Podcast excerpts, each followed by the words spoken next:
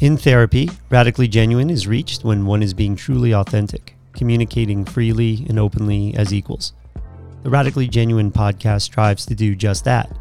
We will question areas of mental health, culture, societal norms, and what is truly needed to improve the lives of others. Dr. Roger McFillin is a clinical psychologist and board certified in behavioral and cognitive psychology. He is the executive director of the Center for Integrated Behavioral Health in Bethlehem, Pennsylvania.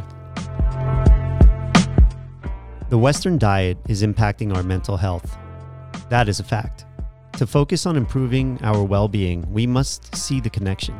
On today's podcast, we discuss the role of our industrial diet and the impact on our mood.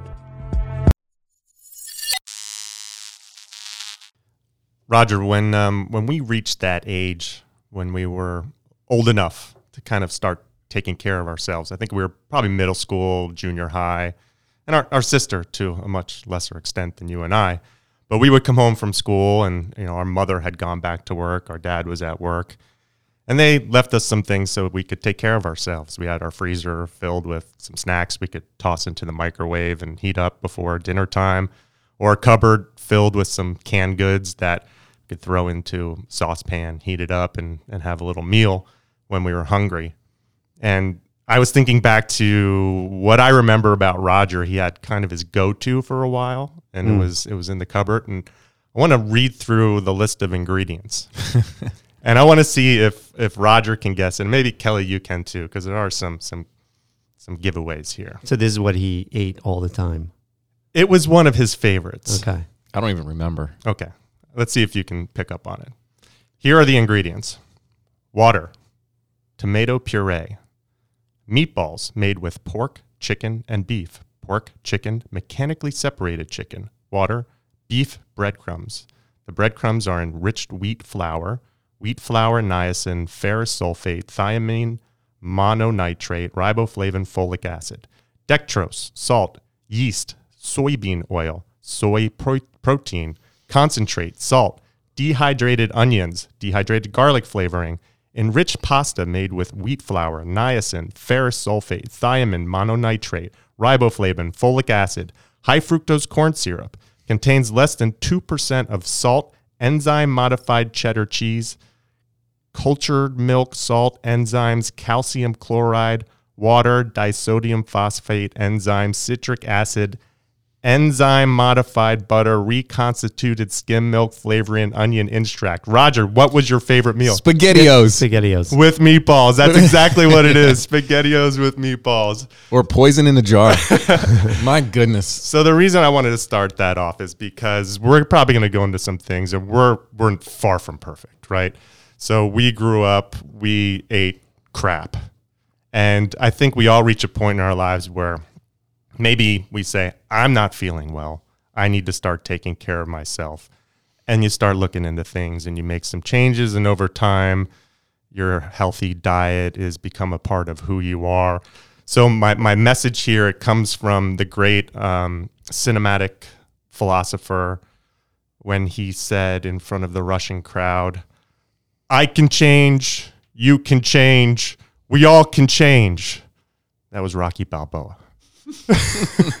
nice. So that's how I want to start this off is let's not be this is not to be judgmental of other people, but God, you know, we've all changed our behaviors and we're eating a little healthier now, but we're not perfect. And well, Kelly and I definitely can't be judgmental because of what we just ate on Thursday night. yeah, that's Yeah, we'll be I don't want to be hypocritical today. and you're allowed to have like a cheat every once in a while because you know what? You'll be miserable. And if you're too strict on yourself, then you can you can be almost it can become like a disease, right? If you're too strict. But so un- unfortunately, be flexible. We, we, we had multiple cheats on Thursday night. So one of the things that I wanted to uh, talk about with today and, and, and, and gut health and mental health, I remember back to, um, and the audience knows that what I went through in my early 20s and when I was in college – I know that I came from a family. My mom made homemade meals all the time. Um, she was a great cook. And then you go off to, to college, and um, SpaghettiOs weren't really my favorite, but things like oodles of noodles, um, mm-hmm. all the easy things that were there for me. And I can tell you, uh, obviously because of that time period, my mood my mood suffered, my mood changed, um, and I know that we talked about well maybe it was just a bad relationship, maybe it was that, but I'm wondering how much of that um, could actually depend on the nutrients and things like that that I'm that I'm ingesting. so important. And when we talk about comprehensive mental health care, you can't separate it from physical health. And one of the purposes of this podcast is to educate. And today's topic, we are going to talk about comprehensive physical and mental health care as it relates to diet. And we can't begin this podcast without a history lesson. We have to go a little bit back into, into history and understand how modern society in the post industrial age has shifted what we put into our bodies to a point where it has created widespread obesity, disease, and, and illness, mental health conditions. We are getting sicker as a society. Western society is just getting more and more sick. And so let's go back to late 1800s, early 1900s. Procter and Gamble. Remember Procter and Gamble? Oh, yeah, Yeah, I just sold my shares of stock that our father gave us when we were like, I don't know, in high school as a gift. And I held on to it for over 25 years, helped for the down payment on my house. yeah. yeah they were they've been uh, a staple of american society from Yep. like toothpaste and soap and cosmetics and god who knows what else? But um, this company de- began in the 1870s william procter james gamble decided to get into business together um, really for soap. While soap like historically had been uh, rendered from pork fat Procter and Gamble were innovative and decided to create a, a new type of soap from vegetable oils. So this was around the same time oil was discovered in Pennsylvania, and it quickly displaced uh, cottonseed oil, which had long been used for a fuel source. And cottonseed oil was consigned to the status of toxic waste at that time until Procter and Gamble realized that unwanted cottonseed oil could be used to produce soap. But there was another plus uh, that appealed to their business sensibilities, and uh, they were able to, through some chemical processes, turn this in this oil into uh, a solid cooking fat that resembled lard, and uh, that's how uh, an oil formerly classified as toxic waste became an integral part of the American diet. Uh, Crisco was No way, yeah? introduced into the early 1900s. And then soon uh, after that, it opened up the, the window for vegetable oils. So soybeans were introduced to the United States in the 30s, and by the 1950s, had become the most po- popular vegetable oil in the country. Canola, corn, safflower, safflower oils followed shortly after that. And the low cost of these cooking oils, um, combined with very strategic marketing on part of the oil manufacturers, made them widely popular in the American kitchens, even though uh, this was unprecedented in human history. So, if you if you go further then into history, you start to see how financial conflicts of interest began to influence uh, food and health recommendations in the United States. So, typically, um, we were relying on saturated fats, animal products to fuel our bodies and uh, for cooking and for cooking oil. But how did how did this our country go from uh, eating primarily red meat and uh, you know and animal products, animal fats, to toxic waste essentially being identified as heart healthy?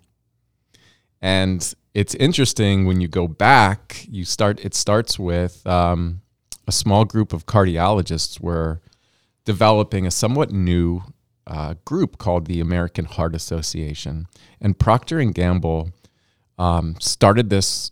Uh, started with a donation of 1.5 million in the late 1940s. So I don't know what that equals today, but 1.5 million in the late 1940s. It's a lot. It's a whole lot of money. It is a lot. And thanks to that generous infusion of cash, the makers of Crisco, um, they had the American Heart Association in their back pockets.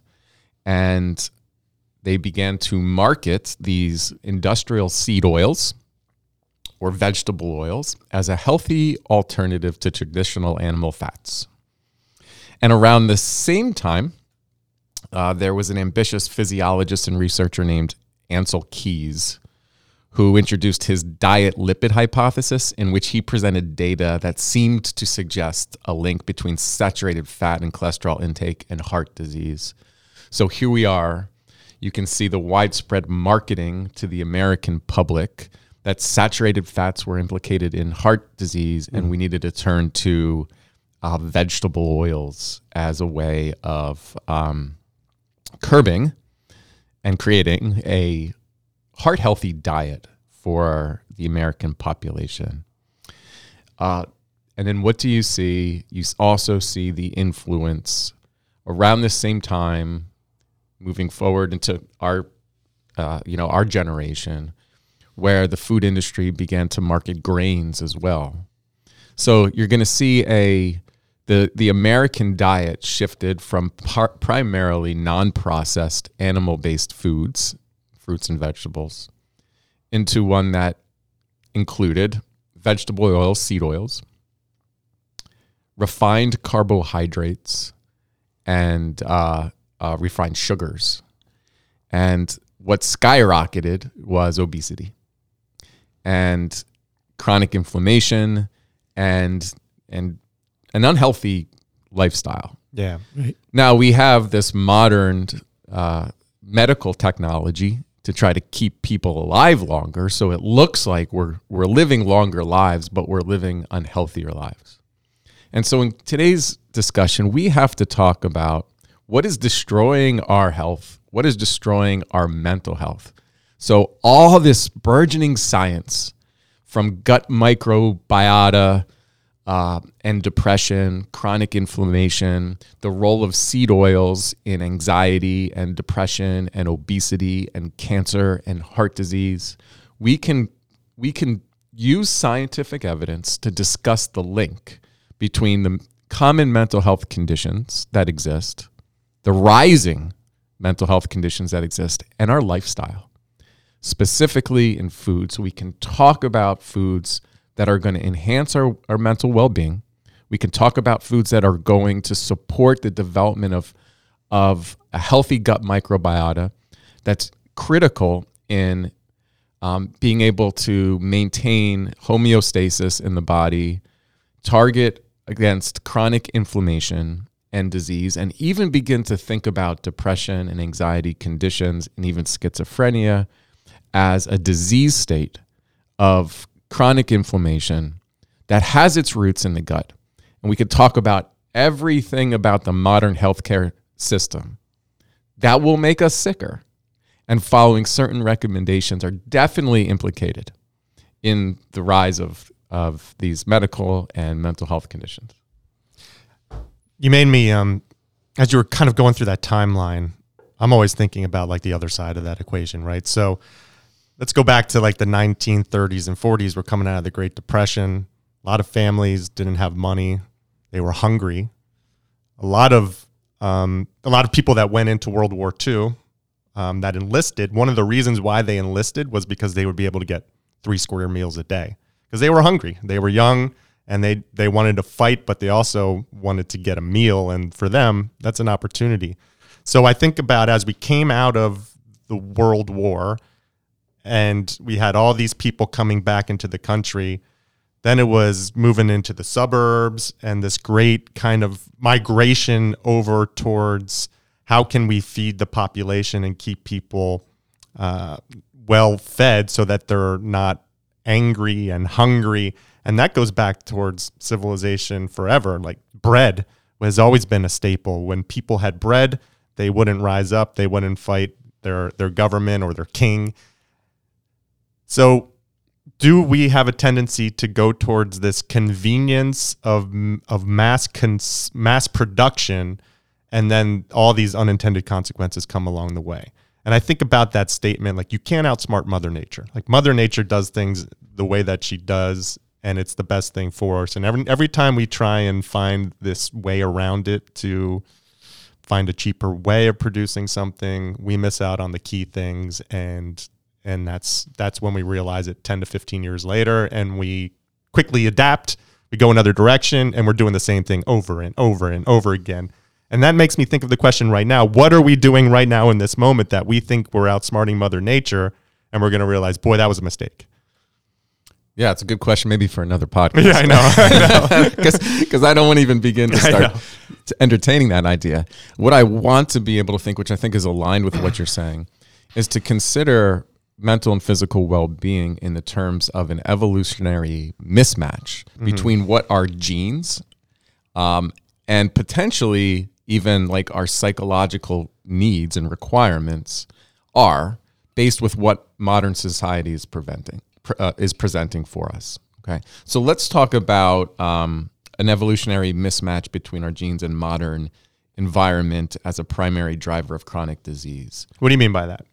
Um, so we were we have evolved in a certain way, mm-hmm. right? So we as human beings have adapted to our situations and environments and how we were able to evolve over the course of centuries. You're talking about hunters and gatherers hunters and gatherers. There was a diet, Yeah. a specific diet, mm. and that diet actually fueled the develop brain development, where we had that prefrontal cortex that was able to develop in order to predict consequences and problem solve and really innovate, innovate to a, a society where we have the comforts of today. And that was a primarily animal based diet. Okay, so we have adapted with by feeding on on animal products, by hunting and gathering uh, some fruits and vegetables when they've been in season as well, has been a way to be able to sustain energy, continue to continue to evolve while there was hunting or if there was periods where we weren't able to hunt big game or fish, right? So hunting, fishing, fruits and uh, vegetables, maybe some also some nuts and other things through some kind of farming. And preparation of it also evolved. I mean, once people found that you could cook, I'm assuming, you know what I mean? Like cooking, I read a book on that where that's what that's what really changed humanity. you read a forever. cookbook No, not a cookbook, but people um, at one point probably were eating raw, you know, raw Oh. meats and raw ve- vegetables, and then the cooking process came. Yeah, here's an interesting statistic. Um, up until the 1900s, humans did not consume industrial seed oils at all. So that means it was introduced into our diet post 1900. And from 1970 to the year 2000, the average consumption of one industrial seed oil, soybean oil, skyrocketed from a mere four pounds per person per year to a whopping 26 pounds per person per year. So, uh, researchers who are wise on the topic of evolutionary mismatch um, posit that our bodies just aren't designed to handle such a massive consumption of uh, what's called, uh, I'm probably going to butcher this, linoleic, linoleic acid, L I N O L E I C, um, because um, industrial seed oils are very unstable and they oxidize easily. So the way they're extracted is through extreme heat. And um, eating industrial seed oils raises our omega 6 to omega 3 fatty acid ratios, which has very significant consequences to our own health. Other things about the seed oils is they also contain harmful additives. You know, a lot of the things that you were describing with the spaghettios, you know, you were listing those. And they're also derived from genetically modified crops. So when it, um, it becomes like a, a, a toxic byproduct, I mean, I'm just going to use the word poison. It's poisonous to the human body. And then with those seed oils, like refined sugar and excess calories, you know, they all represent that evolutionary mismatch. And when that linoleic acid, the primary fatty acid in industrial oils, it accounts for 8% of our total calorie intake. Uh, in our hunter gatherer ancestors, it accounted for only like 1% to 3% of total calories. And uh, but I, I would imagine our calories are way up too way up, yeah.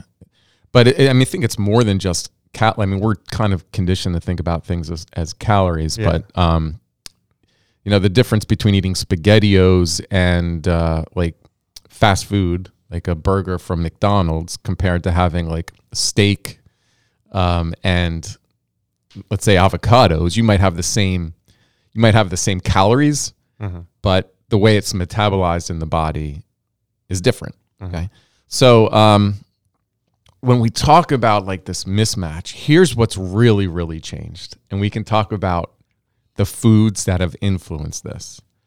Um, you want to look at this omega 6 to omega 3 ratio. Okay. Because upon consumption of omega 6 fatty acids, it gives rise to specific acids and potent metabolites that are pro inflammatory in nature. So omega six are bad because they're inflammatory. Is that what you're well, saying? Well, you can't look at it as good or bad, okay? Okay. Because there, there is um, an actual need and benefit for omega six, but they're counteracted by omega 3s Mm-hmm. So in our hunter gatherer ancestors, it was about a ratio of one to one. So you'd have your omega 6 fatty acids, which were pro inflammatory, and then you'd have your omega 3 fatty acids, which were anti inflammatory. So there's a, a delicate balance between omega 6 and omega 3 fatty acids, must be maintained in our body to promote optimal health. and, and what are those found in? Give me some time. Okay. Okay. Take step by step here. Step by step. Backtrack a little bit when you say inflammatory. You're talking about the gut's reaction or the body's metabolistic reaction to that particular. Mm-hmm. Okay. Exactly. Yeah. So the ancestral ratio, um, it's around one to one. So you could see there's this nice balance when you're when you're eating whole foods that doesn't allow for an inflammatory response. Westernized diets, however, greatly exceeded this balance with omega 6 to omega 3 ratios in the range of 10 to 1 to 20 to 1. A high intake of omega 6 fatty acids combined with low omega 3 intake leads to an imbalance in pro inflammatory and anti inflammatory mediators. This imbalance produces a state of chronic inflammation that contributes to numerous chronic disease processes. Now, when you talk about something as complex as our physical and mental health, if you're going to start talking about solutions, your solutions have to be complex too. So it's not just about this, fellas, because other things have happened in modern society that are also influencing our, our mental health. We are more isolated. We get less sun exposure, less contact with nature. These things really matter. We become more sedentary Mm-hmm. because there's because exercise is anti-inflammatory. So we are increasing the stress on our body, not only from the foods we eat, but from the lack of sun exposure, the lack of exercise and movement, and we are creating chronic disease states. And then how are we targeting these chronic disease states? We're fueling an entire industry. The pharmaceutical industry is just developing pharmaceuticals to try to target these processes in isolation without fully appreciating the complex interaction of all these important factors around sun exposure, exercise, social engagement, diet, and sleep. And so you have two industries fueling each other the food industry making us sick, fueling the medical industry, which is aligned with the pharmaceutical industry, creating drugs to try to kind of keep us alive as long as possible, but not really targeting the underlying cause. And one of my problems with the mental health industry is you start treating symptoms without addressing the cause. So we cannot have a mental health system that is not complex and integrated with all the factors that influence our health and well being. What a challenge it is for me if somebody comes into my center and they're living a lifestyle of isolation, poor contact with nature, and living off refined carbohydrates, seed oils, and refined sugars. And then they're having problems with anxiety and depression and sleep. How do you expect that to be targeted? in a psychological treatment in isolation, assuming that that person's mood is psychological in nature and a psychotherapy or behavioral treatment without incorporating significant changes in lifestyle. You can't expect that person to feel better. And then you you couple it by them entering into our healthcare our healthcare system. And when you can't identify a a cause of the disease, now they're diseased, right? They're at disease, and it's just a matter of time before they develop something that our modern tests can identify, cancer, heart disease. It's just a matter of time. Right now it's the mental well-being. How are they treated? Or treating as, as if it's depression, right? This condition that is unique in itself and it's psychological in nature and it's related to a brain chemical that they target with another pharmaceutical. What does that pharmaceutical do? It also destroys healthy gut microbiome. Hmm. So my concerns talking about antidepressants because I'm that's talking part of the study. We're going to get into that then, right? Yeah. Okay. So you can see for those who follow this podcast or follow me on Twitter, I, you can see where a lot of my concern because they're the- all not independent. Everything is linked together. everything is integrated in that way. Yeah. And actually the interventions used to treat the symptoms will actually make us sicker. Do you guys remember when we talked about the big six with media and how 98% or whatever, 90% throw that out there? If you go back on the chart of those exact same companies that own all the media, do you realize that they own all the food companies as well? they do. do. It's not it's not a conspiracy. You just have to research it. So so like General Electrics at one point was one of the big ones and they owned I believe uh, one of the, one of the food products that was putting out cereals and everything. So when I guess what I'm trying to bring up is if people are listening to this and they're saying, "Come on, Roger, like how are you saying that all of this is interconnected? They can't be." Well, it's driven by money, it's driven by profit, and then it's obviously just driven by the abundance of something that's cheap and easy to create, right? Go back to omega 6 and go back to those oils. If I, you know, can I clarify this? If I get a steak and I want to eat it, and I just would simply put it on the fryer, maybe put a little bit of seasoning on, and I don't put any butter, I don't put anything else on it, right? That one piece of steak might be a bit healthier so long as I don't use oils. But most No, butter is actually well, okay, but but, but oils. I'm talking now oils, oils for cooking. it depends on what oils. Okay.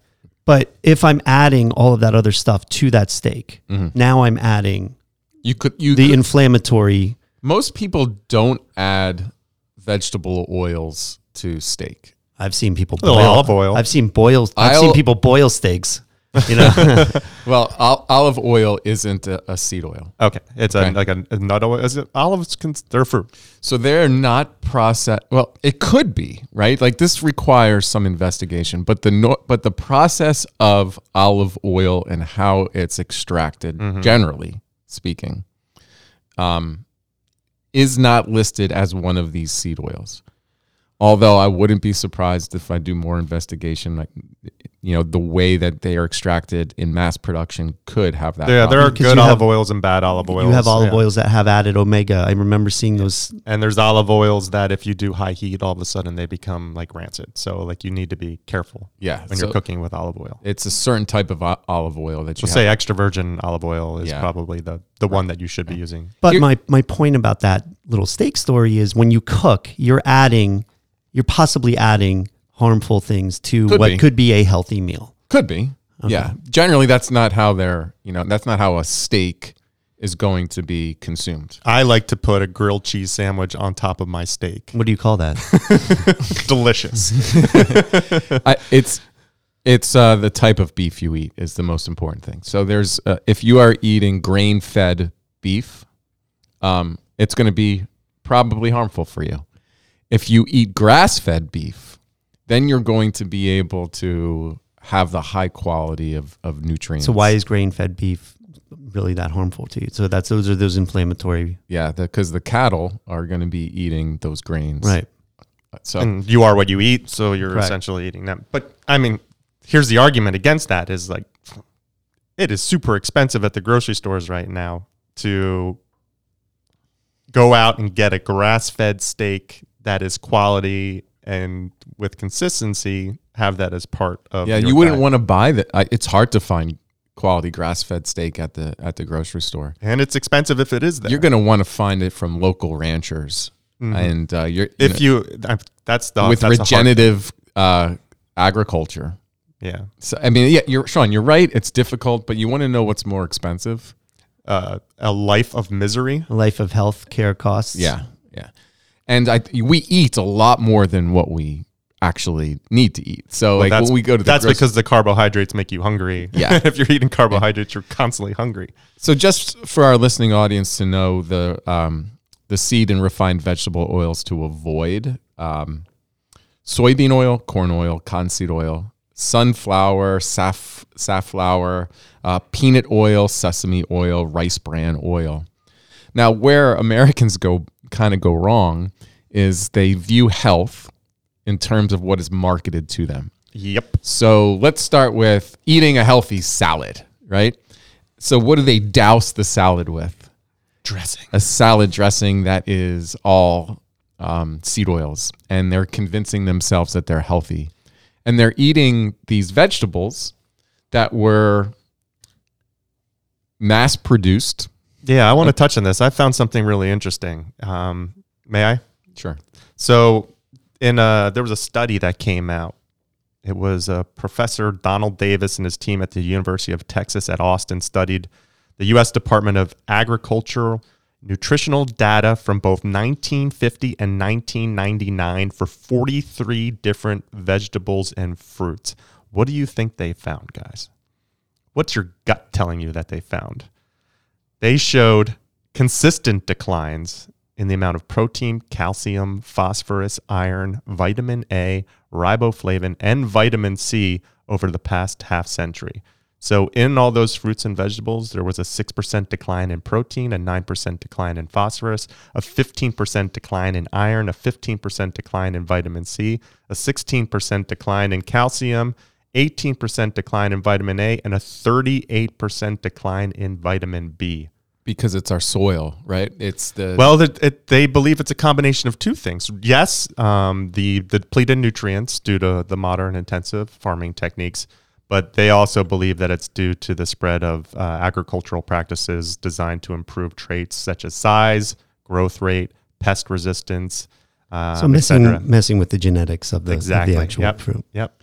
Do you want to know some of the uh, symptoms of the omega 6, the higher ratio from omega 6 to omega 3 fatty acids?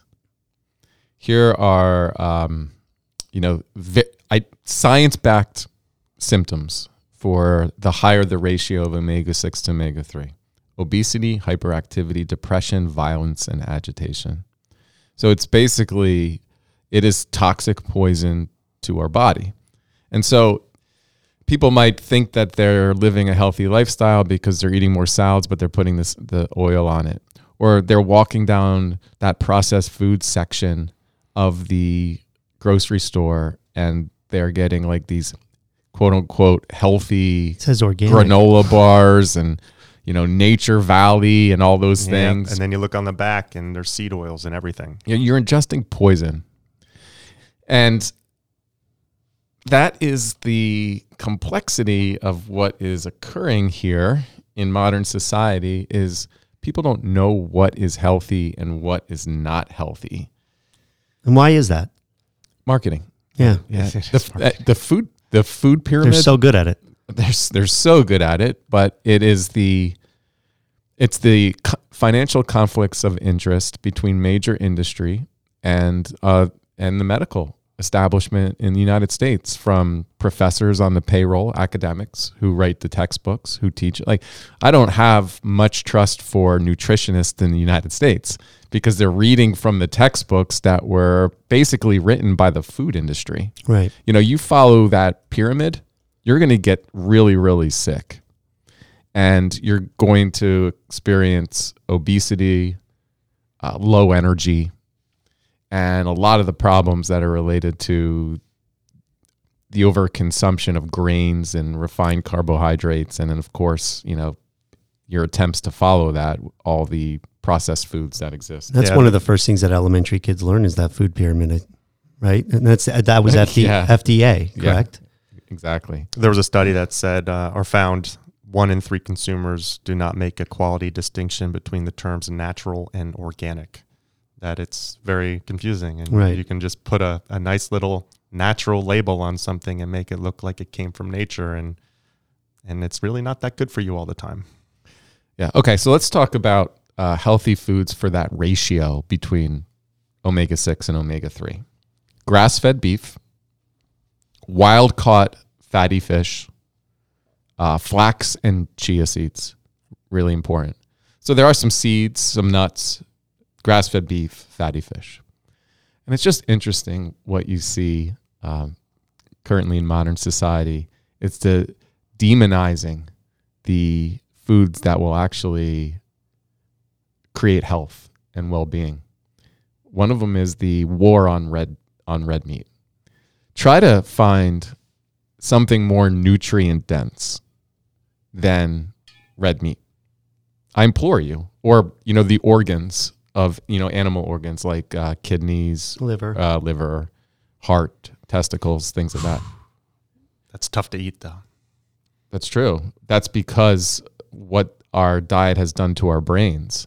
Look at some cultures, uh, like Eskimo cultures, or those who who live off animals. Mm-hmm. Once they ki- once they kill an animal, the they give the the organ meat to the kids, and the kids love it.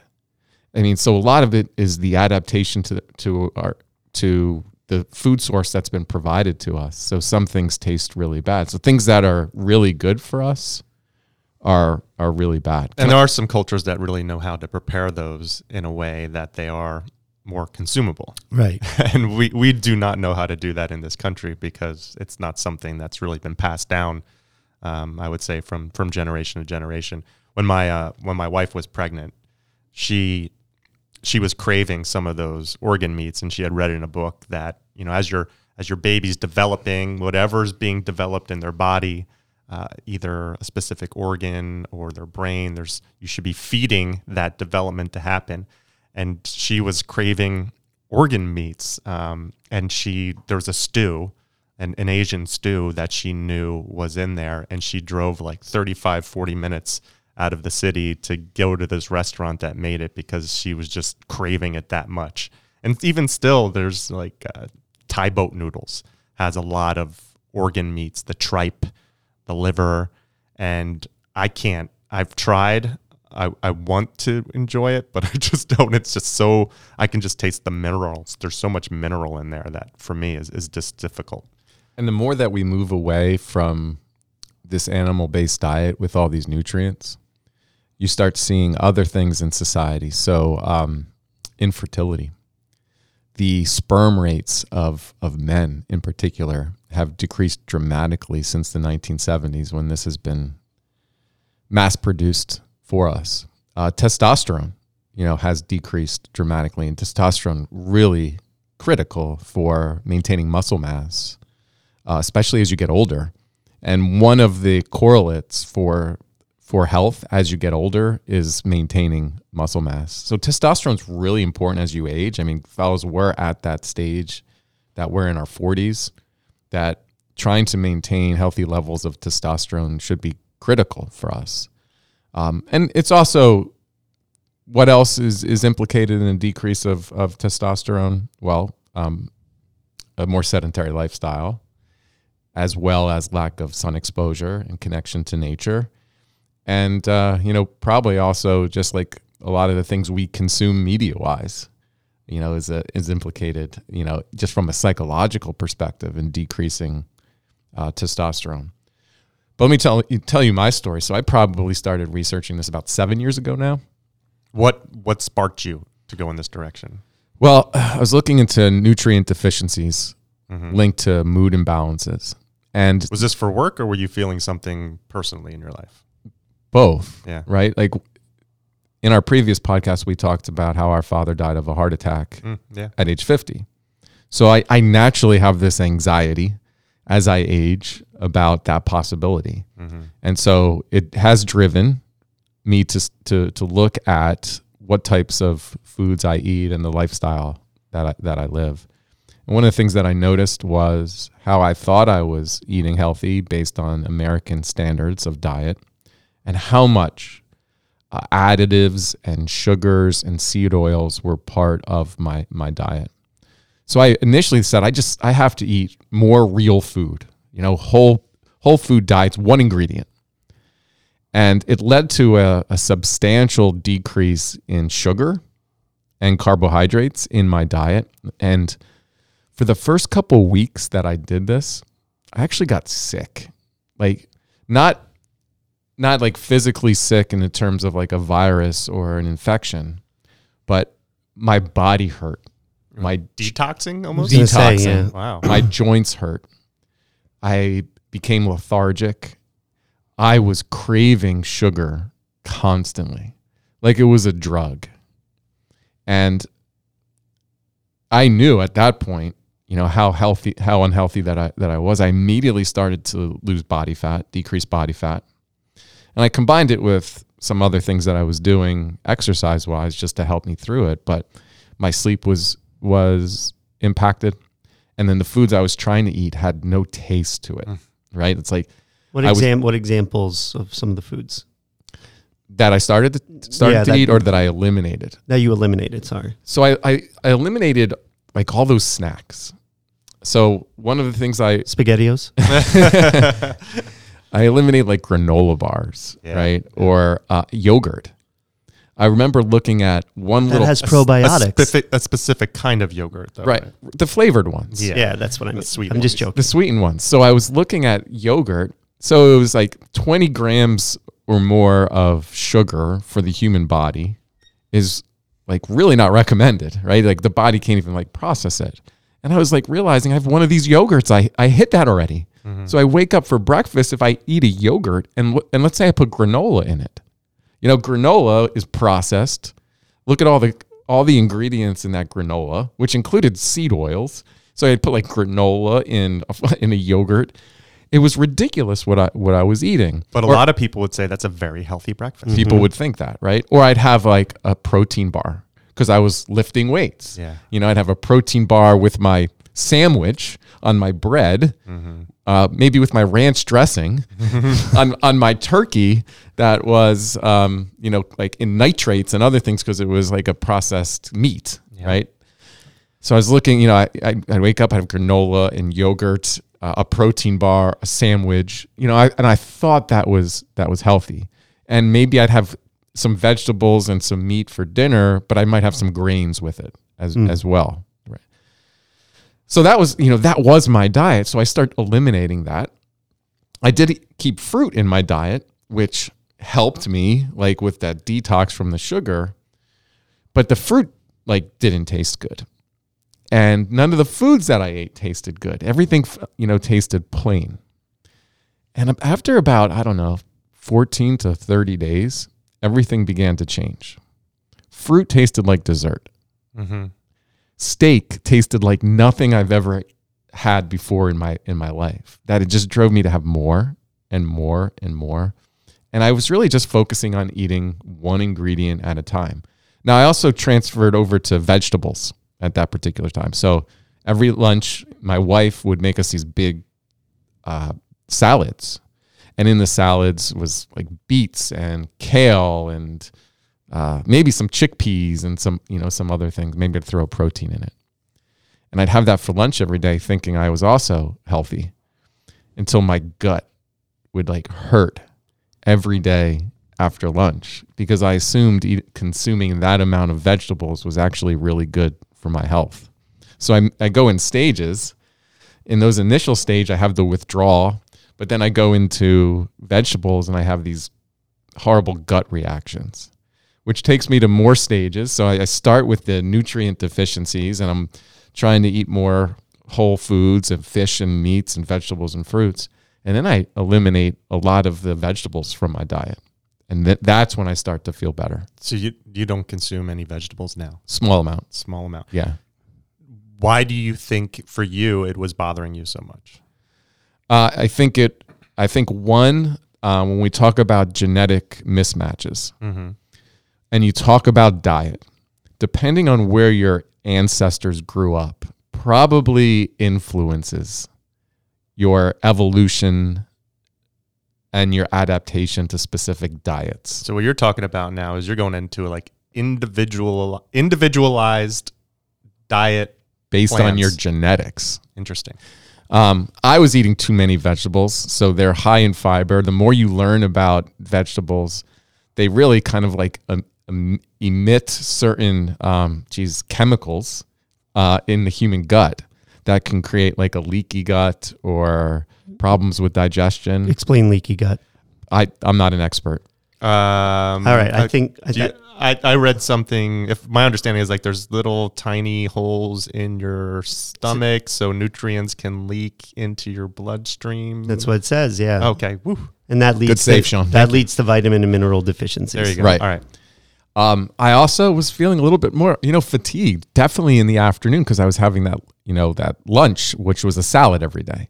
So from the hour, from the hours of like I don't know, twelve thirty one to like three or four, felt horrible. And I think you have to trust your body. And I looked at how a lot of our vegetables in modern society are nutrient deficient. Uh, eating them in high amounts for the wrong person can affect gut microbiome. And that brought me closer to what my diet is today 98% of the time, which is kind of carnivore, high protein, low carb. And it also seems to fit as far as a, as a, um, you know, a, a genetic match to m- most likely what my ancestors, you know, lived off of. But you left out the potato. I was just gonna say. Where's your potato? So I have I have added in uh, some like sweet potatoes well, there you go. and some sm- small amounts of Sweet potatoes, uh, indigenous to Ireland. No, I don't, I don't think so. um, so how how you've been doing this for two or three years now? uh, more car- carnivore. carnivore. Yeah, three three pro- three years probably. How do you feel? The best of my life. I, I probably feel better in my 40s than I did in my 20s, Okay. and um, I'm just as strong now as I was in my my early 20s. So it, it certainly has helped with um, ma- ma- maintaining muscle mass. Yeah. Now I'm always I'm not 100% adherent hmm because of some of the things that we've you you brought up before Be about flexible. A, be, about a flexible diet. So if I'm going to meet friends of mine, Kelly included, to watch the NFL draft on a Thursday night, you know, I'm having some wings Yeah. and some beers. You don't want to be the guy that everybody goes, oh, God, I'm not. No, don't invite Roger. He's Don't gonna listen be, to He's him. going to be he- he- whining about all the food that we eat and making fun of us, and he'll be sipping his water and you know eating. No, I don't want to live that. I don't want to live that way. He didn't eat wings. He ate a salad. But I pay for it. Yeah. I'm not going to say I don't pay for it for the next couple of days because it it's somewhat. Kelly, you were there Thursday night. It kind of um, it kind of looks like a binge like quality, right? Like you don't we have were like jackals at a carcass.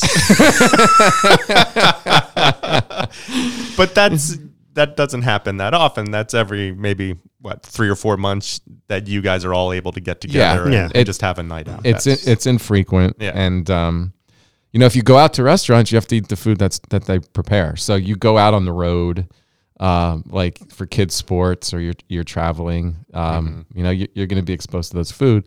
What i'm advocating for is the majority of the time what your diet is. So i did say that there, i thought there were a lot of nutrient deficiencies that existed in the western diet and without a doubt existed in my diet. And then you you start to tie them together with the rising rates of anxiety and mood conditions and you see how much they're related and i think we have to be able to use this science and this research to inform better health practice and i think those working in the mental health industry cannot work in isolation you have to be able to look at the entire lifestyle of the individual is it okay that we can go over some of the nutrient deficiencies that exist yeah, let's mm-hmm. do it. Okay. So we all know how important vitamin D is. What do you guys know about vitamin D? Uh, sunlight, Yeah. right? Be outside. Doesn't it help with re- um, repair, cell repair, tissue tissue repair? Yeah. Fights off illnesses and maybe cancer. Yep. And we also know like there's well-known seasonal impacts related to low vitamin D on mood. That's seasonal depression. Yeah, I've felt it this year. I've I've been out in you know beautiful Southern California for the last 16 years, and I had to bear through this winter of rain, and I was was getting to me after a while. So vitamin D, you you have to get the sources here from sunlight, but also through your diet. Okay. But you know what I found? And this was fascinating for me for what I for what I discovered. And it changed the way that I felt and it influenced my practice as a psychologist. Was the role of magnesium. Do you know about 50 to potentially 70% of Americans are magnesium deficient? And that you can't metabolize vitamin D if you have low levels of magnesium. Hmm. So where are you going to get magnesium from other than a supplement? And I'm assuming you're going to talk about supplements as being I'm not. different. Okay, yeah. Yeah. And listen, I'm I don't know enough about supplements other than it's not the same. And I know they're not regulated in any way. So Yeah. Yeah.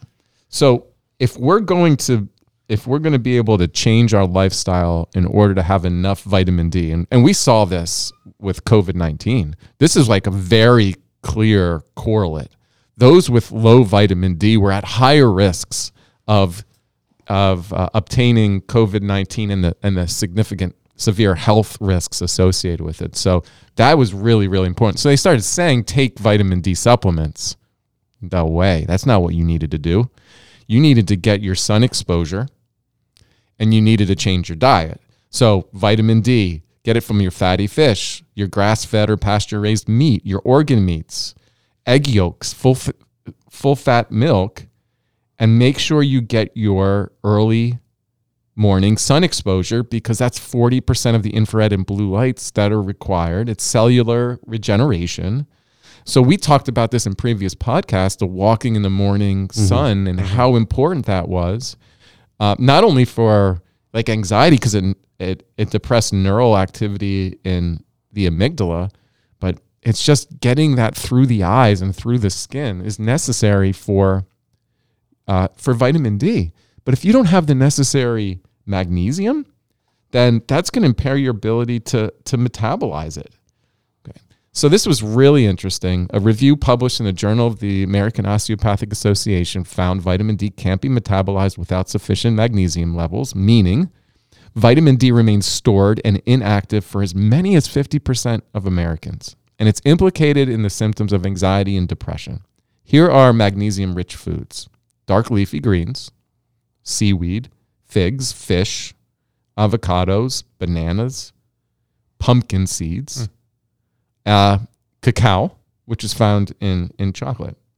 So here's what I did. dark chocolate. Dark chocolate. Dark Dark, chocolate. dark chocolate. And you need at least 70% cacao. So you can't just get your Mm-hmm. You Hershey's the- dark chocolate. Yeah, you need That's the the, stuff one. that doesn't taste really good. I, I It like does- bitter it- it's bitter. chocolate. It's Yeah. bitter. Right. So what I did once I got this information is I immediately implemented into my diet avocado bananas, Mhm. um, some uh, some darky some dark leafy greens that I would put into a into a smoothie. Like uh, spinach and kale. Yeah, and pumpkin seeds and dark chocolate. So our local grocery store has like 90% cacao. Mhm. So I have nightly cacao or cacao powder that I can put into a smoothie, pumpkin seeds, avocado, bananas, leafy greens. So you just make sure that every night you're, you're Every taking, day, that's day some- you're that's in taking my diet. something, Yeah. and that's once a day. Yep. If you had to, if you broke it down, because you said earlier you just focus on one food per meal. Is that uh, correct? one ingredient. one ingredient? Yeah. So again, all those are one ingredients. Gotcha. Like pumpkin seed, there's nothing else. It's pumpkin seeds. Well, it sounds easy enough. Yep. It's like Whole Foods. and then you you include that in your diet that that includes eggs especially the yolks and your fatty fish and your grass-fed beef. And now you're starting to change a couple of things by eating this way. One you're getting a lot of the nutrients that your body was depleted of.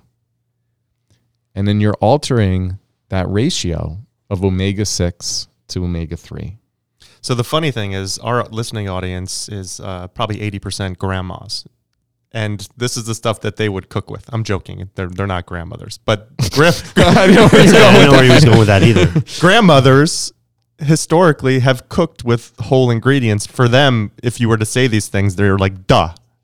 Of course, especially in like European countries or, or other countries Well, like- where they just they they cook with what they have. Like my mom, like I said, she was an amazing cook, but she's she did nothing but. My dad loved liver. I was really? like, yeah, oh gosh. I mean, now I look back on that.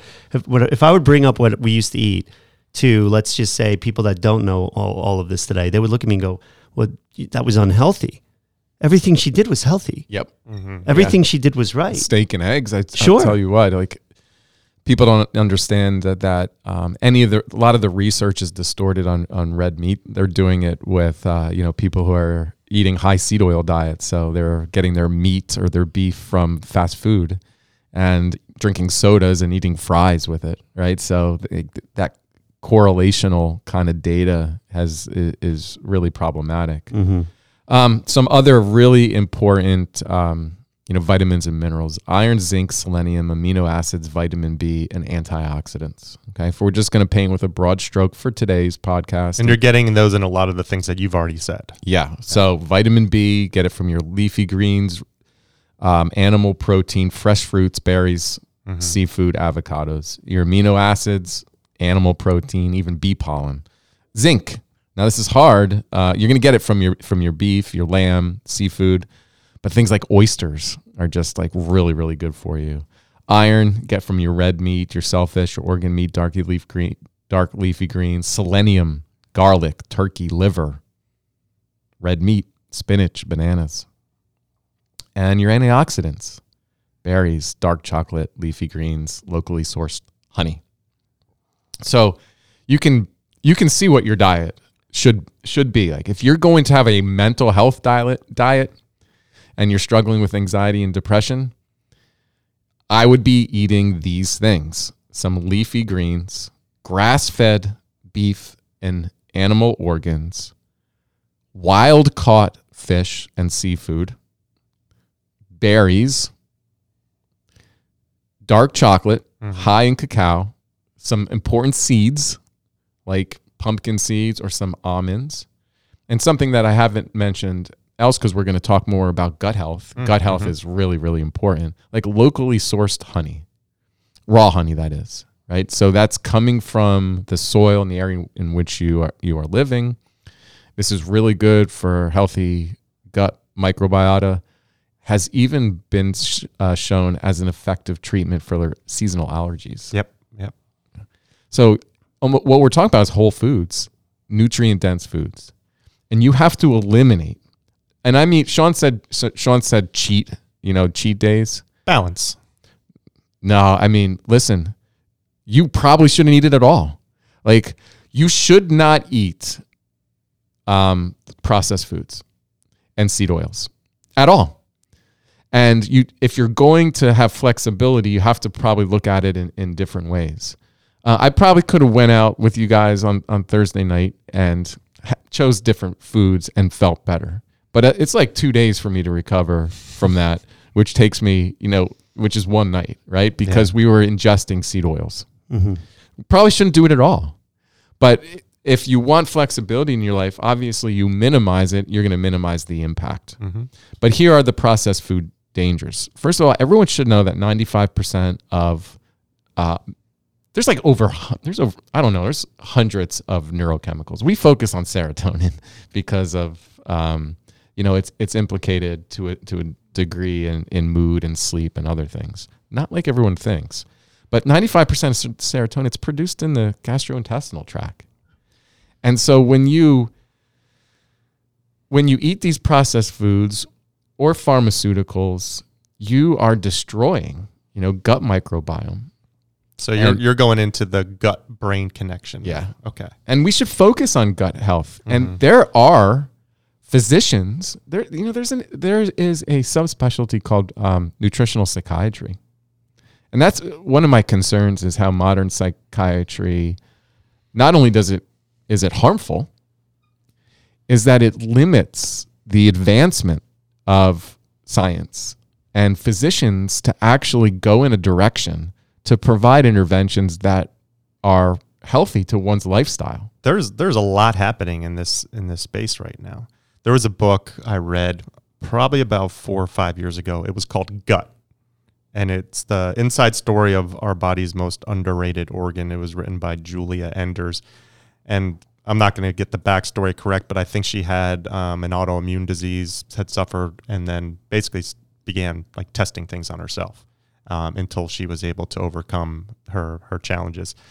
That book got me really interested in my gut bacteria. And do you remember there's a company, and I'm not endorsing them in any way. I just found them and I thought they were interesting what they were doing. They're called Viome. I did the same thing. Yeah, so I basically send them a little little dab of the you know the doo doo butter, and then they they you mail it to them, and then they they give you an analysis of um, all the uh, gut bacteria that's living in in your system, and it shows you your ratios, like what you have high bacteria, what low bacteria, and then based on that, they recommend some foods that you should adjust in your diet to to feed the gut bacteria that you want to grow and to deplete the ones that you want to go away. I just I found that whole thing fascinating, and it um, I, I believe it's just going to continue to evolve. And Roger, you shared a study with us that we read for this podcast. The, the last name is Yasmina, I believe. And in it, um, they talk a lot about that there is increasing evidence, specific scientific literature, that the implication of gut microbiota um, in a variety of brain disorders such as depression, anxiety, and schizophrenia. So there is a scientific There direct is. link to what you're saying. I th- do you think people know how much uh, scientific research is um, censored from from the public? There's no way they do. No. Well, I mean, it's the Google alg- algorithm. Whatever people are searching for is going to be bumped up. Now, yes, there could be somebody that's pushing things down, but most algorithms are trying to give people what they're looking for, and that's based on volume. I, I really do think physicians believe they're using the most advanced scientific data to drive their their interventions. But the truth of the matter is it's all filtered out information to serve the industry that's supporting them. No doubt. But the most common response that you'll get from a doctor is, "Yeah, there's some interesting things happening over in that space, but there is no uh, statistically valid research study that supports it yet." That's not true. That's what I hear. A yeah, lot. Well, yeah, that that's uh, you know that's what they're told, right? There's not an abundance of data. I mean, I can just look into into my field, and um, you know, if you had a choice between taking an antidepressant, okay, and I want to talk about what destroys healthy gut bacteria. Antidepressants are one of them. Antibiotics, you know, pharmaceutical drugs. If you had the choice between taking uh, a probiotic and some diet change versus a antidepressant. And the probiotic and some of the diet change would have a, a, a greater impact on your mental health and well being versus an antidepressant. Which would you take? The probiotic. yeah. That is sci- that's science, right?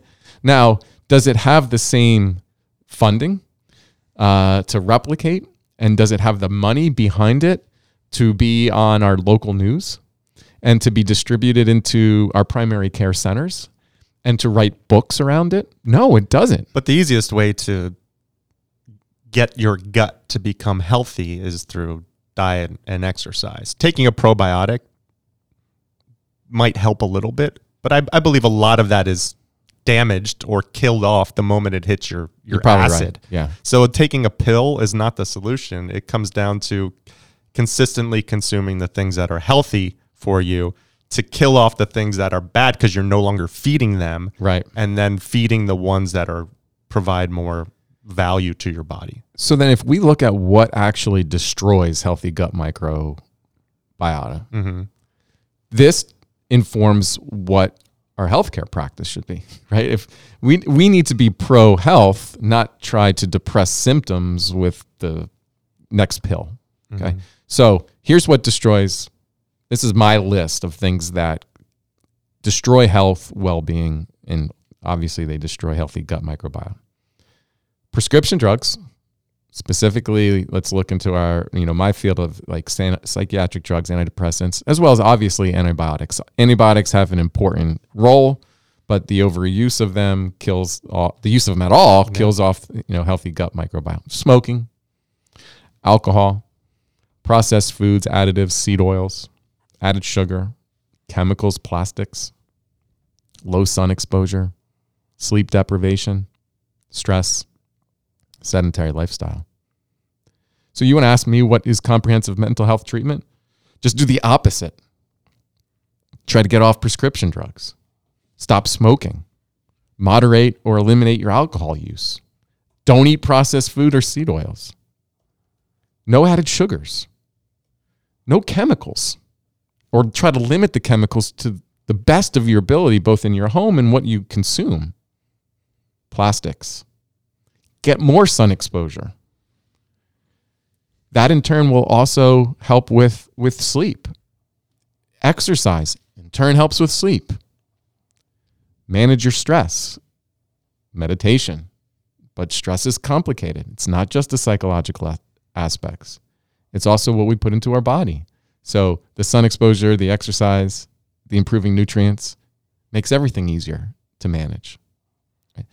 So, takeaway from today's podcast on in my end is you have to be very skeptical if you're living in a western country about what is fed to you not only fed through the media but fed through science and fed through your food sources and how that is contributing to our mental well-being or lack thereof.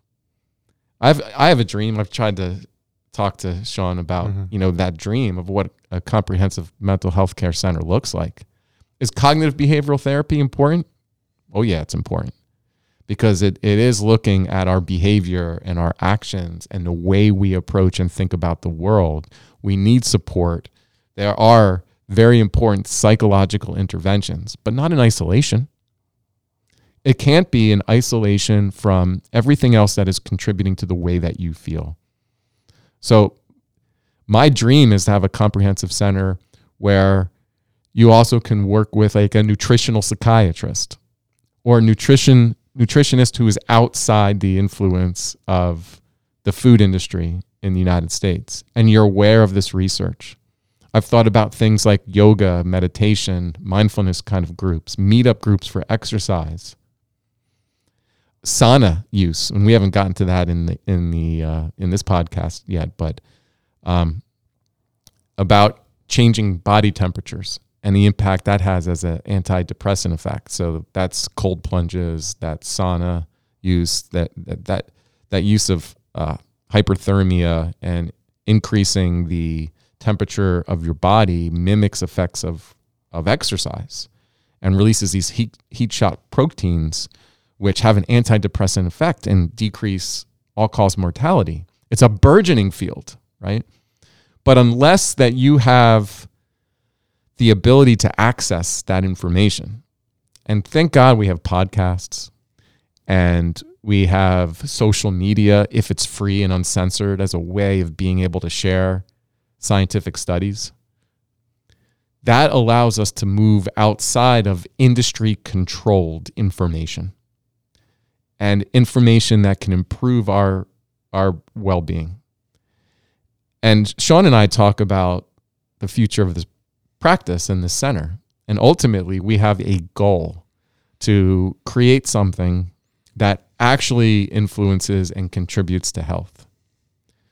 And what we're going to be against is another industry, another industry that is going to benefit off of you being sick because you become a lifelong customer if you're being sick. It's why you see our hospital centers here are just trying to buy up all the practices. And then you have these stupid talk apps where you think you can get on a screen with somebody and talk to somebody and that's going to improve your mental well being. We have to be the antithesis to that. Mm-hmm. You hear me over there? it's not polite to point. you have to you have to manifest it. You have to see it in your mind. Kelly you need to you need to be a voice over here on that microphone. We have to make changes. It needs to be a movement and it needs to be a collective movement in society. You keep doing the things that make you sick you're going to feel sick. Don't feed an industry that just is attempting to manage your symptoms. Live a full life. Life isn't about managing symptoms. Life is about feeling good and if you feel good, then you can create, then you can love, then you can socialize with others. It's a better society.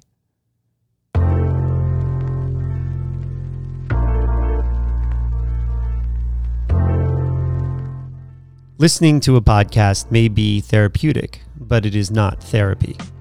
Always seek the advice of your mental health professional. If you are in a crisis or you think you have an emergency, call your doctor or 911. If you are considering suicide, call 1 800 273 TALK to speak with a skilled trained counselor. If you found this podcast interesting, please share it with a friend, subscribe through your podcast app, and engage with us through our social channels. And if you are concerned about a friend or family member, reach out. The six magic words, I was just thinking about you, may make their day. Thank you for listening.